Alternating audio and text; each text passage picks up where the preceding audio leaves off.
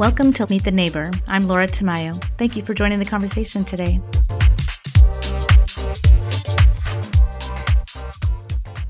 Imagine that I am creating a museum curating your life. Think of the places you've been, the games you played as a child, the things you love. What would I find in your museum? Wow, that's such an amazing question. Can I use that when I coach my clients? What would Absolutely. I find in my museum? So anything from childhood up until the current time? Yeah, it's your museum. Okay, so as a child, I would say that I really loved playing with Barbies. but in a way that I would set them up in a scenario type of situation. I'd envision almost like a, you know, two Barbies sitting in the living room. I left the light on because there was going to be something happening. I was going to leave them uh-huh. to it. There was going to be something happening. The coffee table is positioned a certain way. The one Barbie is facing the other Barbie. They're having a conversation. I'm leaving the light light on, and I'm just leaving it, letting them be.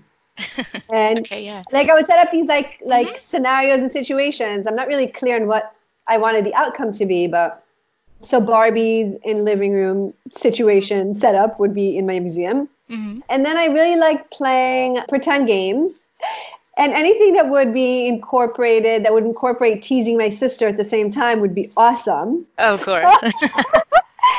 so we grew up in Israel, right? And we grew up in this apartment and we had a tricycle my sister and I are three years apart. I'm older.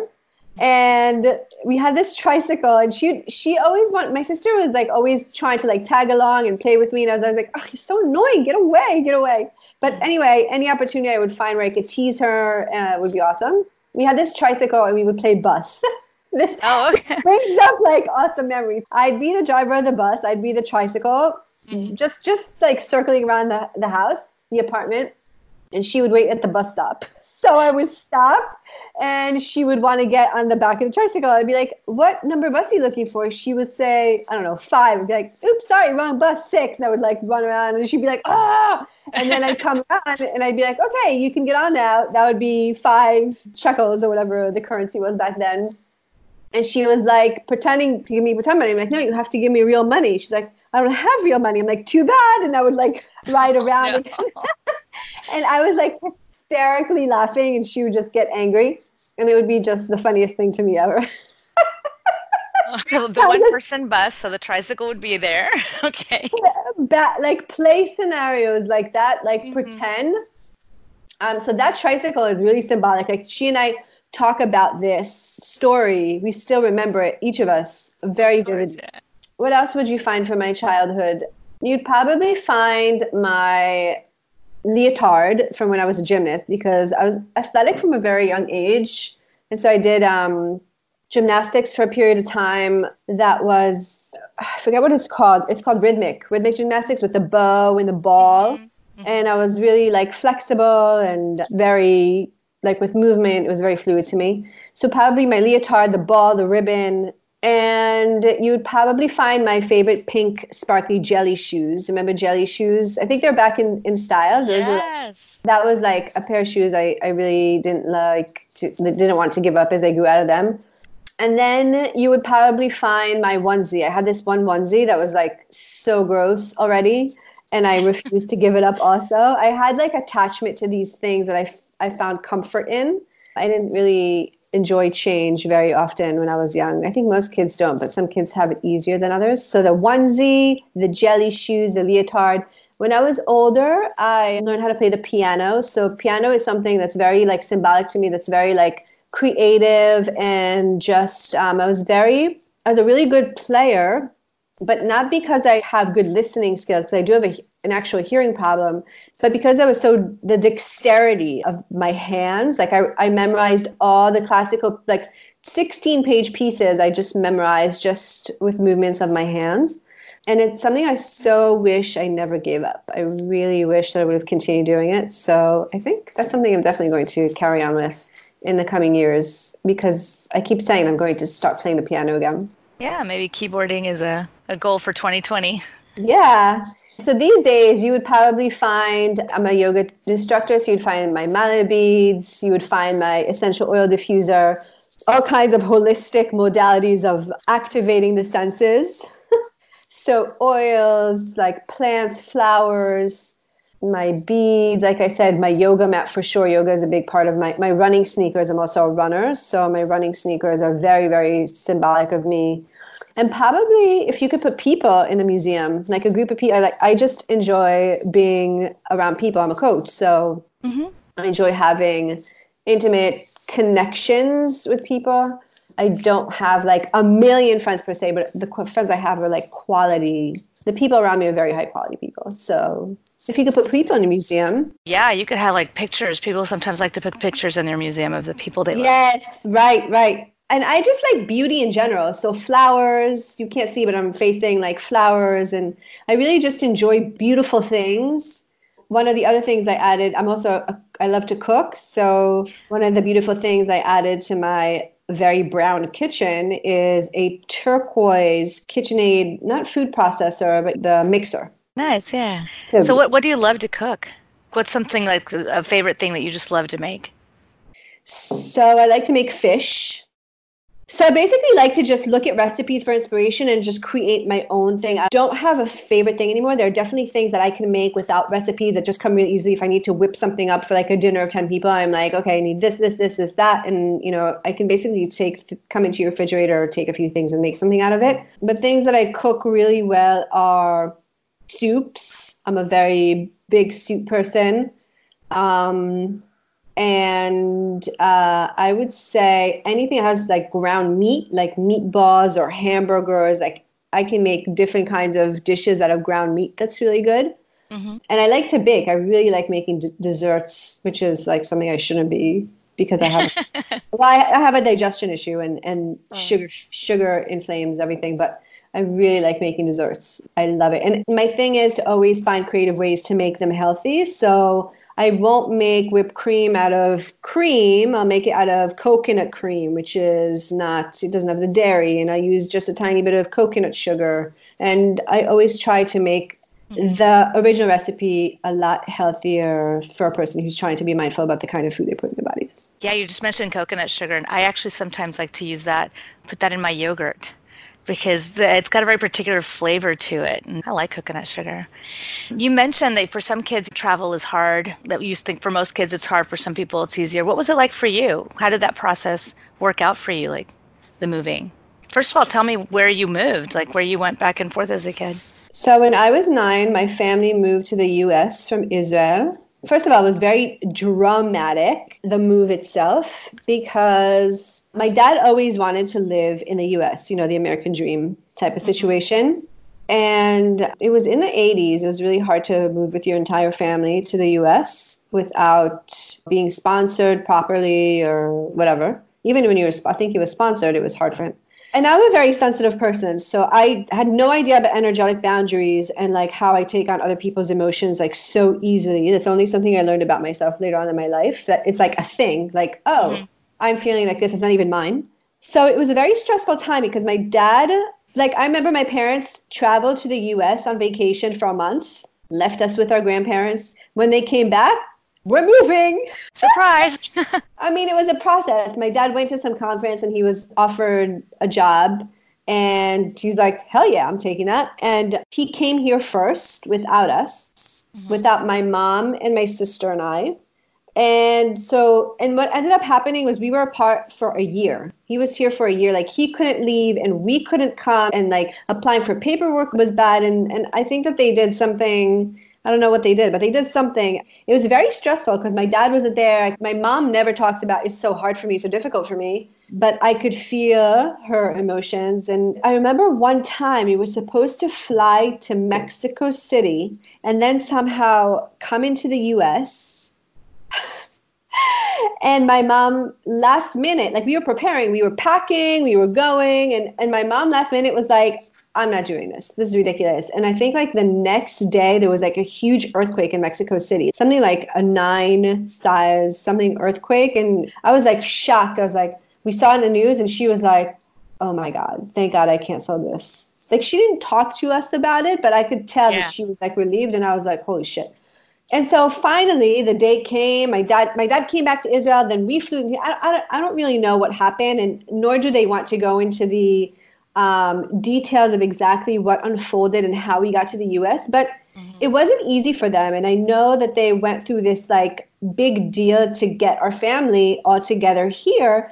But for me as a child, being really sensitive, it was like a traumatic time. And then having moved here, think about it a girl is raised in the Mediterranean, and all of a sudden she comes to 10 degree New York City. oh. I stepped outside. I was like, what the hell is this? I've never felt such cold weather. I remember the feeling of the coldness. I was like, what is this cold weather? I couldn't even comprehend. Yeah, no, it's like you're trying to imagine how do I live in this place? How do people live exist in such cold weather? Right. So we came in the beginning of December ish, and we started school already in January. And I remember like inside feeling like I'm gonna be okay, but being like really scared at the same time. Mm-hmm. Like I didn't know one word of English. I remember the first day of school, I was holding my backpack and I said to the teacher in Hebrew, I was like, where should I put this? And she's like, over there. I think she just understood what I was saying. She just yeah. looked at me funny and then just pointed to whatever. And then it was just really, for me, it was really hard because I didn't have I, the language and I didn't have friends. And I came from a place where I had a lot of friends and people played around outside a lot. It was like an outside culture. It still is an outdoor culture. Like the temperature is 70 degrees on average year round. And here everybody goes home at three o'clock and that's it. And, and that's, you're done. It was just really scary for me because I was also really used to being a very good student, always getting good grades, understanding the material really quickly, and like just being really scared to like that I didn't know English and I didn't know how to communicate with people and, and, and gym class was really weird. Gym class was weird. We were playing sports I've never kickball and like softball. I didn't know what these sports were. I was like, what is this sport? Softball. It was a very sports oriented type of gym class. In Israel, it was just a very athletic type of gym class. Was like athletics, not sports, not games. Right. It was more like running and that sort of thing. Also, it was different because in Israel, you call your teacher by their first name, and here it's Mr., Mrs., it's a lot more formal. Things are a lot more formal. You know, kids dress differently. We were like, I mean, maybe the dress wasn't. We actually had we had uniforms. We had like just t-shirt mm-hmm. uniforms that we had to wear, just the t-shirts. To get out of the house, also, you have to put on like 16 layers of clothes. there, I just yeah. put on my my shiny pink jelly shoes and my shorts and t-shirt and I went to school, you know? Yeah, and even figuring out how to layer your clothes so that you could stay warm is kind of there's an art to it. yeah. At first, like yeah, kind of figuring out like, okay, what do I do? How do I keep from freezing? But yeah, the transition was not easy. They there was one girl who spoke who's Israeli, also from fifth grade. I was in third grade, and they like brought her to places to translate for me, and we ended up being like really close friends afterwards. But I think that at the time, the place where I lived wasn't very diverse, wasn't full of uh, many immigrant families. And so their way of onboarding people who are different and come from different places was like not friendly at all. I mean, I was sent to ESL classes. So, you know, English as a second language classes with a special teacher that would pull me out of the, like the reading class or whatever. But that was it. And then like I was just left to fend for myself.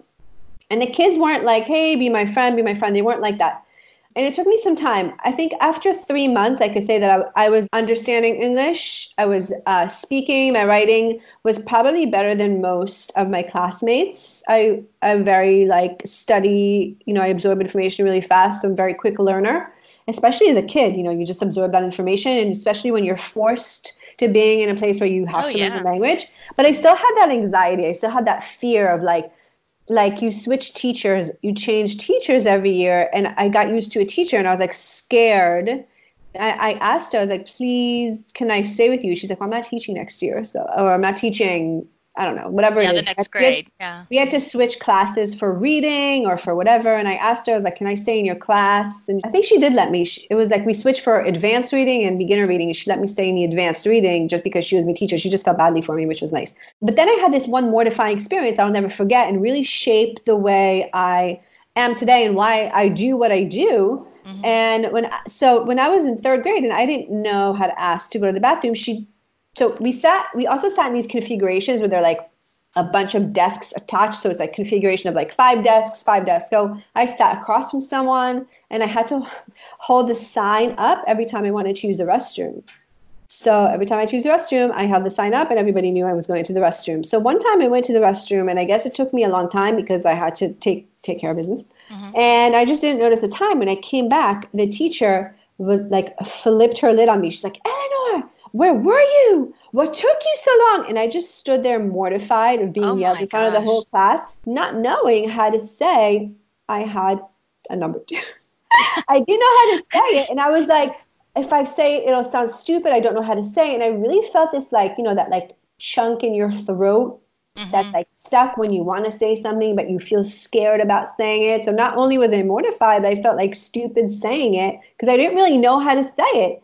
And it, this story stuck with me. I created this story in my mind that, like, if I speak my mind, I will sound stupid because I was being yelled at. I was mortified. There was no reason for it to yell at me. I understood that, but I couldn't do anything about it. It was like frozen. Right. You didn't know how to handle that situation. You were a little kid. So you know something's wrong. You just don't know how to make it right.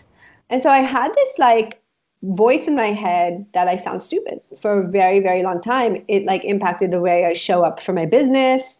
I even would have like these crazy physical experiences manifest when I had to like stand in front of a group and speak in college in my MBA program when I had to like share in a circle or at work. Like when it was my turn, I'd feel my head getting hot. Uh-huh. I'd have coughing attacks.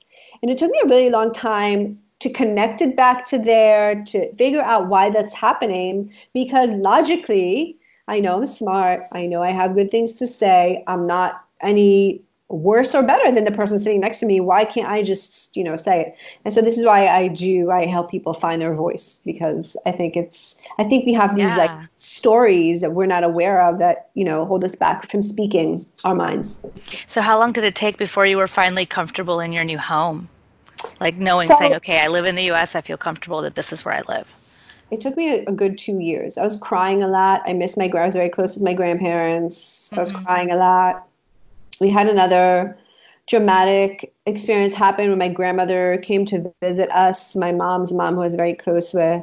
And she came to visit us. And while she was there, my grandfather had a heart attack and passed away, her husband. And oh, so it was really dramatic. And my my parents couldn't go to the funeral because they couldn't leave because of the visa. And it was just like emotional, an emotional time. And so all this processing of emotions, which I wasn't aware wasn't all mine, um, was really hard. And I think it took me a good two years to really settle. We also moved to a different area within our town, and the school was different, and the people there were different, and it was, and the teachers were different. So I just felt more comfortable there. It was smaller, and just um, something about it was more cozy for me. Mm-hmm. I can't explain it. I don't know why, but it just felt more home, and and the teachers were just more welcoming and more. It was just different so so that was better. And i made i had a lot more friends. I made more friends and it started getting better. And then at some point it transitioned into like being ashamed of being an immigrant and speaking a second language. Like when i came home with my friends from school my mom would speak to me in hebrew and i i get so mad and embarrassed. I was like so embarrassed about it. Oh my goodness no. And so you, you tell her don't do it. Don't speak hebrew. But your mama presumably did speak english as well right well, my mom was going through her own struggles. She was very adamant about. It. She's like, "I'm, I'm going to speak this language. You can, mm-hmm. you know, for better or worse." Was always like, "Get a hold of your emotions. Get over it." You know.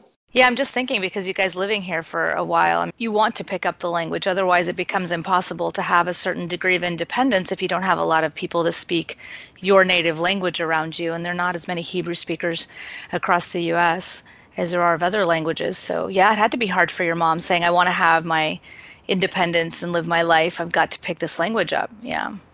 She was like having her own struggles in, in English, but she was like very adamant about speaking Hebrew. And uh, and honestly, we, we now live in a community with a lot of Israelis, like New York City, New Jersey area. Oh yeah, lots of Hebrew speakers up there. Yeah, but back then there weren't as many. In the Northeast, you're more likely to find Hebrew speakers, but but yeah, go to other parts of the country. I think you'd be hard pressed. I actually studied Hebrew in grad school, but have since lost it. I don't have anybody to practice with. I mean, there are Hebrew speakers, but you have to go like find them. Yeah. There's um, where do you live? I'm in Texas. So I'm in Uh, Dallas. there's a lot of Israelis in Texas. Yeah. It's just that you have to kind of go out and find. It's not like, Wow, uh, right. yeah, like I've actually been to New York where I've just going around the city in my life, I hear Hebrew on the street. Yeah, that right, just doesn't right. happen here. That- That's this is very true. it's not This as easy. true. Yeah, it's not as easy. I actually go ha- and have to find a community and then try and make friends so that you can get an Yeah, yeah, opportunity. yeah. yeah. So she did a good thing by being really adamant about us keeping the language and speaking it at home because now, you know, we're fluent in two languages, which is a, a gift, you know. I think it's a really big it's a it's a really good thing to know two languages, to have your brain process information and two different culture like communications is really good. Yeah, I agree. I love that.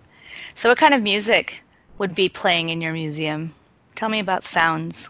Um, sounds in general, all sounds, including music. How's that? Yeah, I really like music as a young person, but then I don't know what happened and why I strayed away from music. But when my daughter was born, she really I, I just made it a point to always have music on and she like now she loves music and she fills up my playlist with all kinds of songs. But I would say that most of the songs I love the most are like weird yoga chant music. I don't know if you know Ram Dass, who passed away recently, or Jai-Jagdeesh. They make beautiful music out of Sanskrit chants, which is like super relaxing and gets you in a zone of.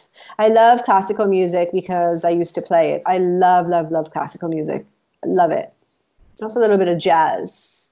And I love Israeli music, like Middle Eastern Israeli music is really, really good and uplifting. I grew up on it. And if you ever go to an Israeli wedding, it's not like Mhm. here. It's like DJ, like awesome music, dancing. It's like a big party. But I can tell you, like some of the things like Nora, so Adele, obviously. I love Adele. Pink.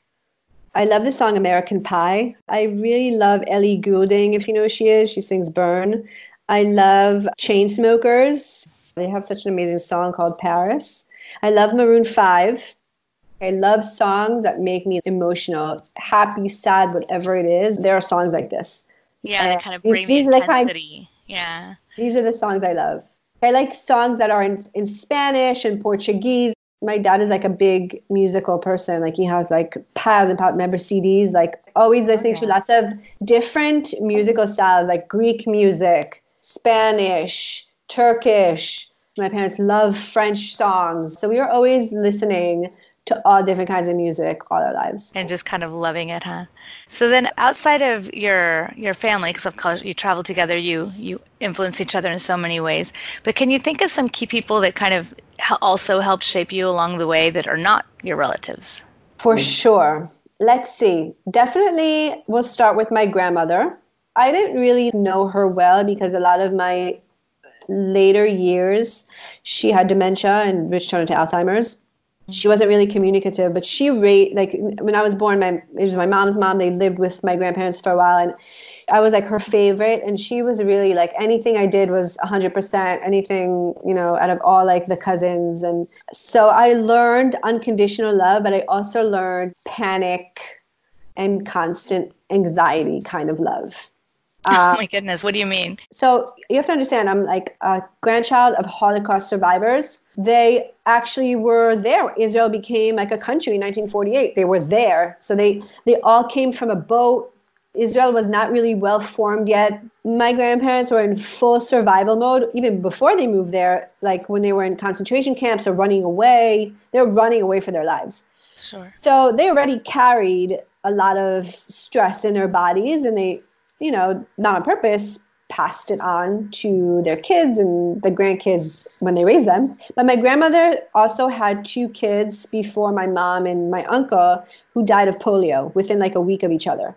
Oh my goodness. So so she was like anytime I had a fever, anytime I had like anything, the doctor immediately take her to the doctor. And so I took on this identity of being like always sick. I'm always sick. I'm there's always something wrong. I just start sneezing. You know, I had a very compromised immune system, but I don't think it was because I'm not a healthy person. It's because this constant like you're sick was driven into me And I still battle this to this day. I still am like, am I really sick or is this just my me thinking that, you know, something is wrong? And this is still something I work through today. So this shaped a lot of who I am. And seriously, have only recognized this, I'd say, in the past five years, which is insane. But I mean, she was like so loving to me. What was your favorite thing about her? She's an amazing cook she was like a, a, kid's dream come true. Like anything I want, she would. Do you want a special milkshake? Do you want a pair of pants? Do you want me to take you shopping? I had a fight with my cousin. I was always right. yeah, okay. See, I'm always right. She was always your ally. She always loved on you and tried to give you special treats. That's sweet. And I would say that I was like also a favorite grandchild of the other grandparents. And like in general, I was always picked out because I was a, a very communicative kid. I was very aware and alert and I just have high emotional intelligence. And so I'm very good at navigating that, but I was also very communicative. Like I would ask them questions and have conversations. And, you know, older people are just like wowed by like a small, and I was like small petite, a small person, like having a conversation with them and like asking them, like, well, how does that feel? Like things like that. They were like, how, who are you? Yeah, just kind of um, enjoying their stories with them. Yeah, sure. I can see that that would make you very much a favorite in your family. So being attentive and really like in tune with what they were saying, like listening when I was a kid, which is crazy. And then I would say, outside of my family, who else shaped me? I'm trying to think when we lived in Israel, if there was someone else that I remember, but I don't. There might not be somebody else that stands out that much, then that's okay too. Yeah. I would say when I moved here, definitely that teacher. And then the first teacher that I had in the second elementary school that we went to in fourth grade, Dr. Mix, um, really shaped. Um, I never saw a man teacher before, and I was like, really shaped the way I see like men take on a role of teaching. I can't really explain it, but I was just really like wowed by this concept that he, there's like a man teacher. Wow. Yeah, you've never um, seen it before. I can see that. You know, when you're little, you're kind of taking all these experiences in. So yeah, be surprising the first time you see a male teacher if you'd never seen one before. Yeah. And then I would say, are we talking about like the later years? Oh, we can, sure, because we've been through your younger childhood. So yeah, adolescence too, because adolescence is kind of an intense time in our life anyway, right? Right. And so you're going through a lot of changes, and on top of it, you've had this big move happen, and you're living in two cultures. What was that like? Well, when I was in high school, I decided that I want to be a cheerleader. It wasn't the aspect of jumping up and down for boys in a skirt or the football game. It was the athletic aspect, and they were there was dancing, there was competitions, and I really liked that. And there's no ch- such thing as cheerleaders in Israel. It's not part of our culture. And it, now I see like how like it's very much like jumping up and down for boys in a skirt. I hope my daughter doesn't want to be a cheerleader, but my mom was like, absolutely not. And I like had to convince her and convince her and convince her that this is something that I wanted to do. And I eventually did it. Mm-hmm. She just didn't get it. She just didn't understand. And that's cool. And I was eventually cheerleader. I was captain of the cheerleading team. And also, another thing that my parents didn't understand was the drinking culture that happens here and party culture in adolescence, which I think a lot of immigrant parents may not understand because in the US, the drinking culture for the purpose of getting drunk is, you know, like in Paris, you go, you have wine, you drink, but it's not for the purpose of getting drunk, it's for the purpose of pleasure. Mm-hmm. Here, pleasure is is like buffering your emotions out of you or something. I don't know. but it's true. Kids go to parties, they drink, they do drugs. It's for the purpose of like messing with the senses, for the purpose of getting drunk and not not for I wouldn't say it's pleasure, like, ooh, this brings me pleasure. I definitely want to do this. Mm. They didn't understand that. And they didn't understand why I had to go to parties and to like, you know, when I had a party at my house and people were drinking. I mean, obviously that wasn't very, you know, I was a teenager, but they just didn't understand the whole like drinking thing. They didn't get it. In Israel, like what experience were they coming from in terms of what that was like in Israel? They didn't even drink any alcohol. We came here, my dad was 28, my mom was 25. They didn't have anything to drink until their mid 30s. Like they weren't even like they're like drinking. We you know. Like you have to. that was just like not part of their life at all. So of course they find it very bizarre. They come here and it's a part of people's lives, and especially when they see young people, that must have been really bizarre for them. I can see that. and you know, I was just a teenager, I was trying to fit in. I was very stressed out about like the whole like social situation because I had some trauma around it from coming here and having no friends. And so I really just wanted to be part of the crowd and just be normal. Now, once you got here to the states, you never went back, or was there a back and forth?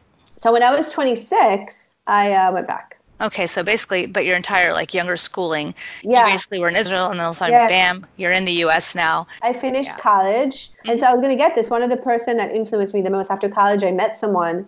He was an acupuncturist, and he introduced me to this whole concept of Eastern medicine and holistic medicine, and I was just like blown away. I was like, "Get out, get out! Oh I my gosh, I love acupuncture. I don't have to go to the doctor. This works." I was blown away. And he introduced me to the whole concept of like meditation and healing yourself through meditation and fasting rather than taking all these drugs. I actually was with him on some like study that he did with a meditation teacher. They took cancer patients, stage four cancer patients, and healed them through meditation and acupuncture. And it was like, get out. And so this was the first time I actually interfaced with someone who was holistic in nature, self growth, self help. And this something that so spoke to me. I was like forever and ever on the path to, I was like, I became a self help. I don't want to say junkie, but I love all those books. I had my first coach, life coach, when I was 25. I did landmark education. So, So- that so- really, really influenced my life. so, if I could just rewind just a little bit, Sure. how did you decide where you wanted to go to college, and where did you end up going? So, a thing that my parents never instilled in me, which is very sad to me, but they were never like, you have to choose your path, you have to decide what you want to do. Let's decide what you want to do and then allow you to find activities that support that.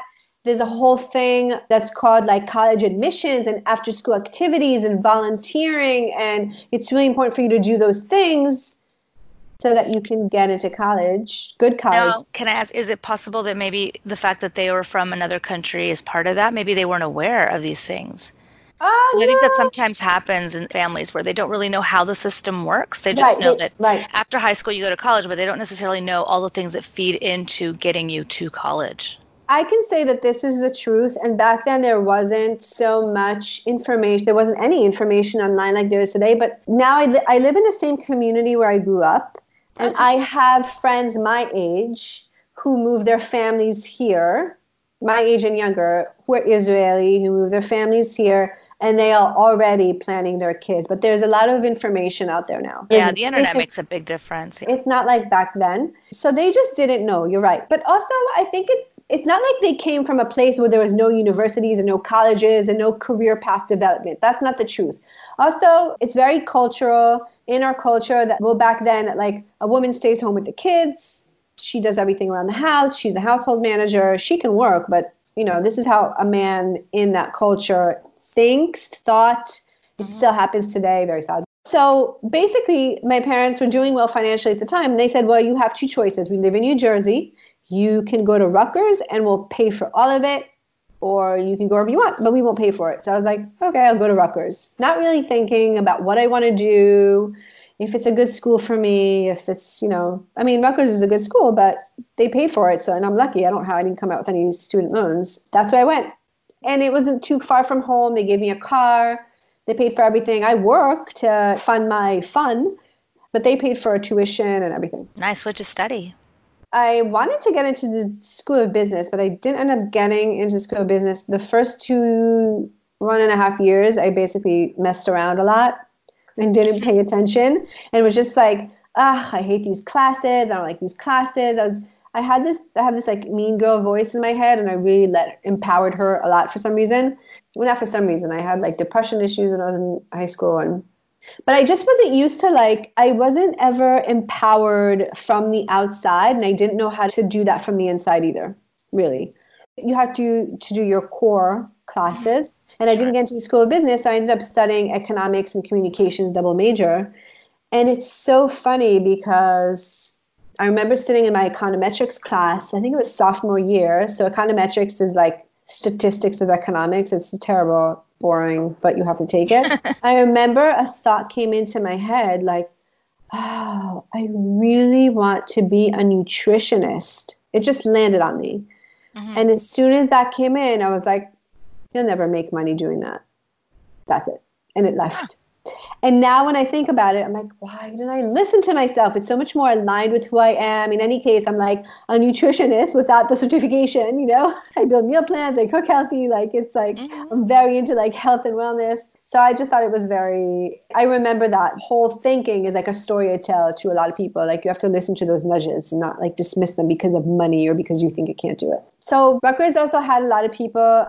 One of my really good friends went to school there and so we were roommates mm-hmm. in our second year.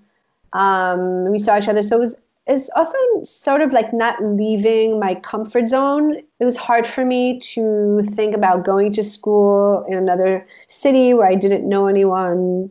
You still wanted like that anchor, that something familiar for you. So, in all this time, did you go back to Israel vacationing?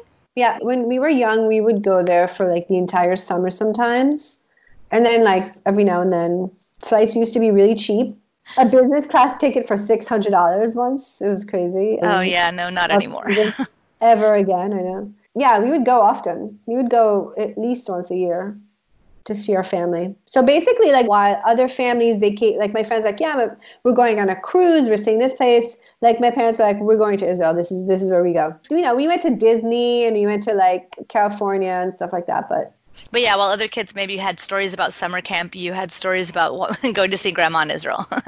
I went to sleepaway camp like one year, but I didn't continue for some reason. Yeah. I don't think I ever did. I think I did a few weekend things, but that was during the school year. I was gone all summer. So, what was sleepaway camp like for you? It was very intimidating, I have to say. Oh, well, good. I didn't miss out on anything. what was it like? Today, I know to expect that a change is going to feel a little uncomfortable, but like the more I do it and the more it's, it's going to be fine as long as I come from a place of wanting to do it. When I was a kid, I had a really hard time managing like social anxiety, and because that one incident with that teacher, but I think I was also always socially anxious. I'm introverted, so I really need to like recharge. You don't really have time to recharge in sleepaway camp. You're yeah. always around people, always. Yeah, I can see that that would be stressful. And I think you just said it, but I want to make sure that I clarify it. So basically, after having struggled with adapting to change over and over throughout your childhood, do you feel you've gotten better at it as an adult? It, has it become easier for you? Oh my God, for sure. I'm so much more resilient than I used to be. When I was 26, I decided to move there to mm-hmm. Israel. I lived there for 10 years and I mean the country changed dramatically. I actually went and worked there and like had to deal with like daily life by myself with I mean I had I had like an uncle far away in the north. My grandmother was kind of close. I met my ex-husband. So I had people around me, but I was really missing my good friends from here. I was often thinking I wish I had everything together yeah. This world and that world, you know? So I moved back there and, and you have to adapt. Like, you know, if you've been through that, then other things are small. what I wonder is like, I'm sure it's still very uncomfortable because it sounds like you struggled with it a lot, but maybe, um, like you said, like, you know, it's going to be okay. So maybe being patient through the discomfort is easier. Is that fair to say? Yeah because i know it's not going to last forever you know as a kid you feel like those feelings are going to last forever you don't know that there's an end to them. I know that it's going to get better because i've been through the other side. Do you still have a traveling life or are you more because you say you're still in the town that you grew up in. Now do you just live, live there all year? Is that more the speed you've decided to? I'd love to just travel around but i have a small child. How old is your daughter? She's eight. Aww. she needs to go to school I will not homeschool. So, yeah, she and my my parents live here. So I, I met my ex husband. She was born in Israel, and we divorced. I moved back here. He stayed there. I moved back here. My family's here. So I was like, well, I didn't want to stay there. Politically unstable. There's a war. I was like, I don't need to live in between bombings. I'll just come here to the safe USA. that sounds like it makes perfect sense to me. I was driving So there were these like sirens that go off really loudly everywhere when there's a bomb on its way to you. Oh wow. I had to stop my car in the middle of the intersection and just leave it there and run to the nearest building to a bomb shelter. And as I was standing there, and it's actually not a bomb shelter, you're supposed to stand in, in a hallway.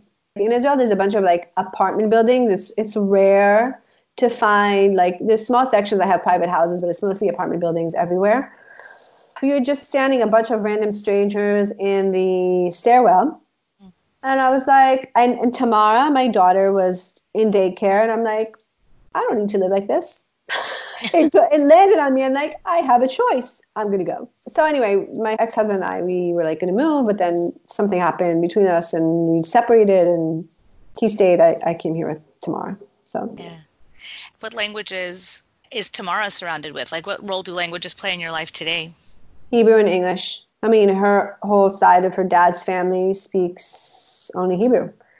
And here we speak English, but I mean, my parents still speak to her in Hebrew at home, and my sister and I speak Hebrew between each other around the kids. She has kids. She married someone who's American, but he like learned Hebrew and he tries to speak it at home more than her with the kids. Like he wants the kids to know Hebrew. So I actually always admire when parents go and make that effort. You know, I mean, being bilingual, of course, that's great, but I I have a special place in my heart for the parent that's got it as a second language and tries so hard. You know, like they want to give that to their kid, and it's not even comfortable or easy for them because it's not their language. You know, yeah. But I think that's really cool. That's really when I see people make that that extra effort because like you said earlier i completely agree being bicultural and bi- with bilingualism being a part of that it's a gift it really does affect your life in very positive, wonderful ways. So I think that's very cool. How does Tamara feel about the languages? She likes speaking Hebrew? She doesn't speak it so much here, but definitely when we're in Israel, it just like flows out of her. Like we go there once a year also for the summer. Not for the entire summer, but for part of the summer. And she really likes, she's studying French in school now. She really likes it. I think she's going to be a languages person. Wonderful. That's so cool. And a traveling person, clearly, you've got her traveling already, which kind of makes sense. I mean, when you have family in more than one place, it's not really a question whether or not your family will be raised traveling because you have to go visit the others. Traveling to Israel for three weeks is like pricey trip. Like a, a ticket yes. alone is like twelve hundred dollars if you book way ahead.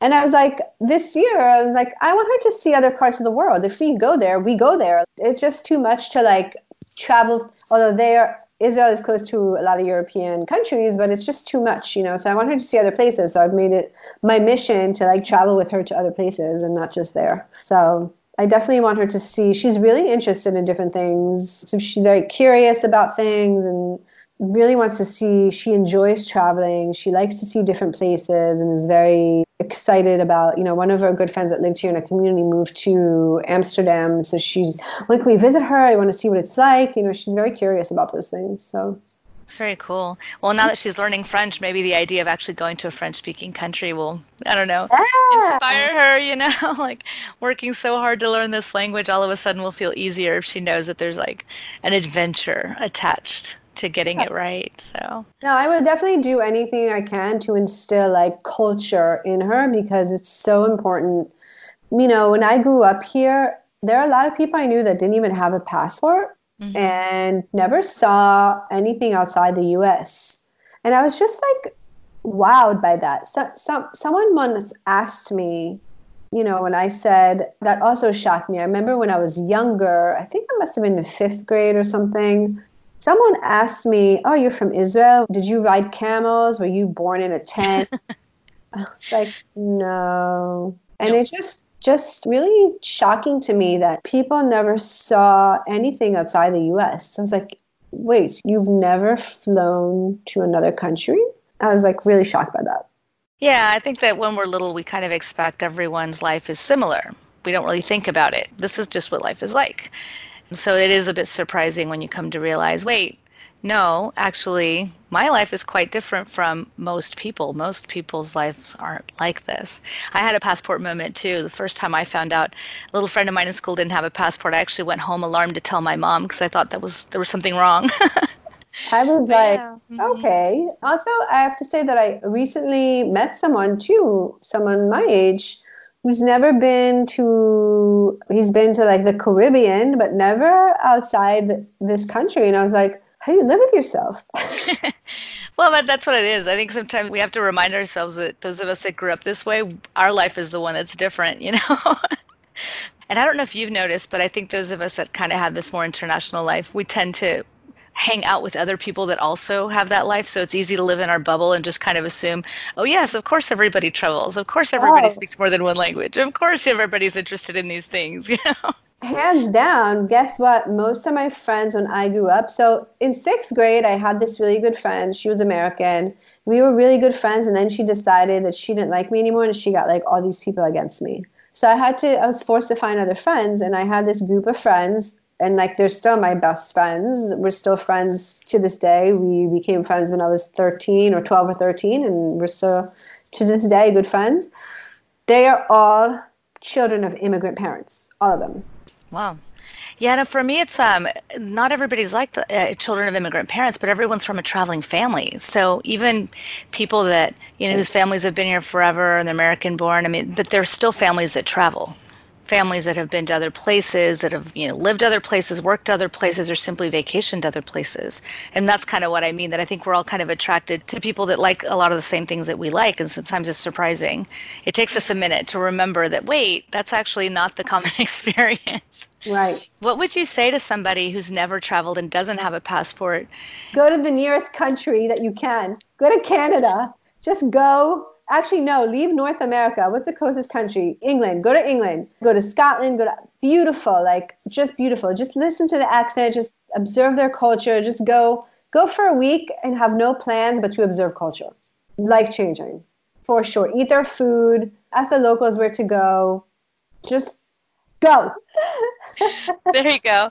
All right. Well, I think that's a perfect ending. We're going to make sure that everybody knows that they should go. Well, actually, no, I want to actually add something to that. Why? So if someone were to ask you, okay, I go to London and I observe culture, why? Why would I do this? What would you say to them? It just opens your eyes. It expands your life. When you do something new and you learn something new, think about like when you had a aha moment of any kind you read a book that taught you how to do something new, your life suddenly expanded. Like you have an expansion of your thinking, an expansion of your mind. You understand different concepts. You have a different perception of a way of living. And I think everybody needs growth. New learning is growth, is movement. Otherwise, you stay stagnant and you don't move. You need momentum. Like I think as humans, we need momentum. This is just one of my favorite ways of having momentum is to learn new cultures, to see new things. There's beautiful, beautiful. I mean, have you ever been to Thailand? It's like oh my gosh, it's so on my list. But yeah, heaven on earth. I've probably seen more outside the US than I have the US, so I definitely want to see more of the US. But something that opened up my eyes is how Asian culture extols older people. And here in the US in western civilization we we put them in like homes. We kind of like forget about them. We don't celebrate them as much as they're celebrated in Asia. In Asia they're like gurus. They have more wisdom. They are like like the family structure basically moves around the older person. Like you you move to a house you make sure there's a room for the grandma. We don't do that as westerners. And i was just like blown away. I was like wow that's so amazing.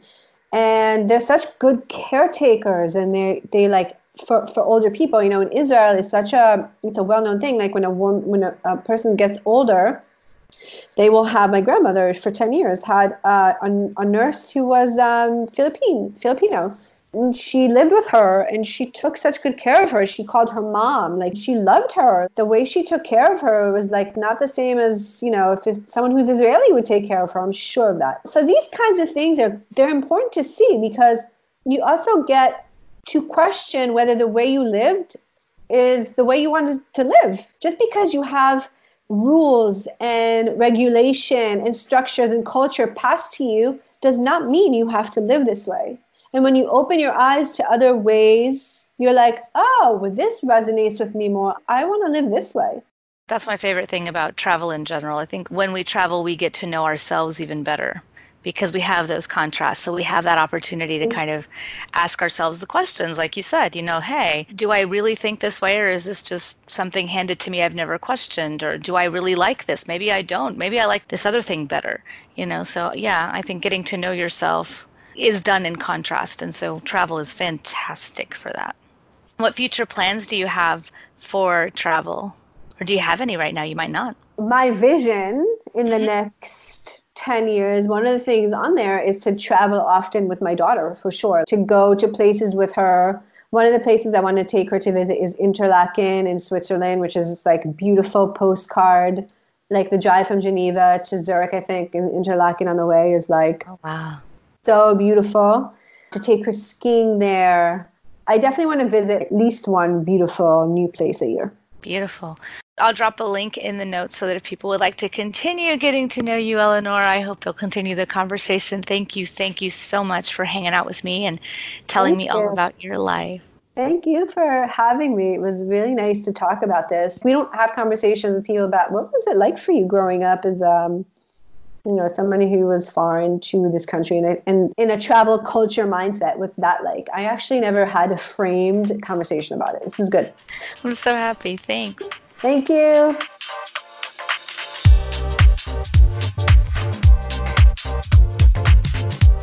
You can continue to get to know Eleanor on Facebook at the Just Me Company. There's more information for you in the show notes and on the show blog at meettheneighbor.com. Thanks for joining the conversation. Be sure to share in the comments. We'd love to hear your stories. Meet the Neighbor is produced by Tamagan LLC. Our audio engineer is Diego Velasquez. I'm Laura Tamayo, and my new friend is Eleanor Narayani Cohen. Talk to you next week.